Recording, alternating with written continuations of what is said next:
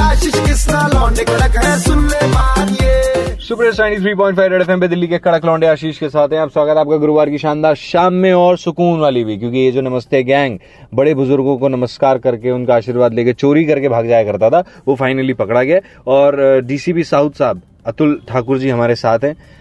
Sir, सबसे पहला तो सवाल यही है कि मोडेस ऑपरेंडी होती क्या थी इन लोगों की? कैसे ऑपरेट करते? ये नमस्ते गैंग के जो सरगना है और ये बुज़ुर्गों को टारगेट करते थे। जनरली बुज़ुर्गों को अप्रोच करके, उनसे फ्रेंडली तरीके से बात करके, आसपास के लोगों से और उनके बारे में जान के उनको अप्रोच करते थे। दूसरी ज्वेलरी बनवा दे जो भारी होगी या फिर जिसका मोल ज़्यादा होगा।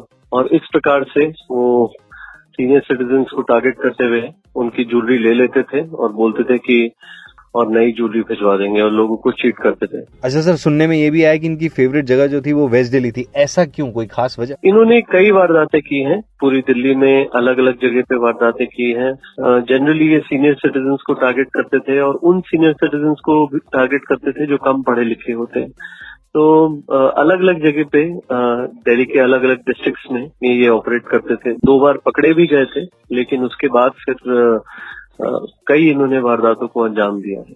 सर हमारे में कहा जाता है कि अगर कोई भी काम करने जा रहे हो तो बड़े बुज़ुर्गों का आशीर्वाद ले लो। ये तो आशीर्वाद लेके उन्हीं की चोरी कर लिया करते थे उन्हीं को ठेस पहुँचा दिया करते थे। तो कुछ सिखाया इनको अच्छे से आपने? बिल्कुल ये जब अप्रोच करते थे सीनियर सिटीजन को तो उनको नमस्ते करते थे उनके पाँव छूते थे।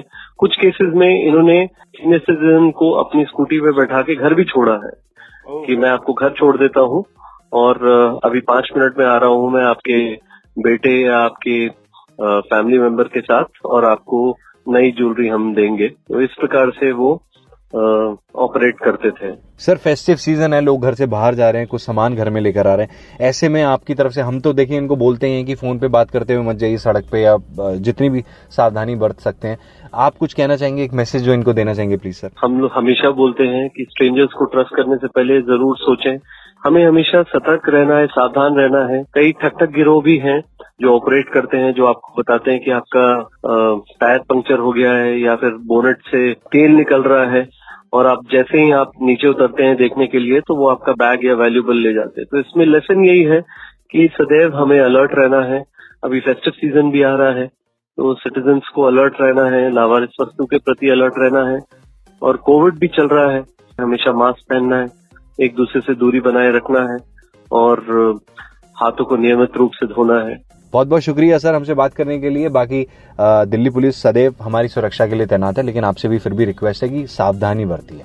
और सिर्फ़ अपने लिए नहीं, आसपास में भी अगर आप कुछ ऐसी गतिविधियाँ देखते हैं जो कि ठीक नहीं है तो उसके बारे में उस शख्स को भी बताइए, जिसके साथ वो वारदात हो सकती है, या फिर साथ ही साथ पुलिस को भी जल्द से जल्द इतला कीजिए। थोड़ी सी देर में आज के जमाने के ट्रेंडिंग वाले सुपर तब तक के लिए ninety three point five red FM बजाते रहो।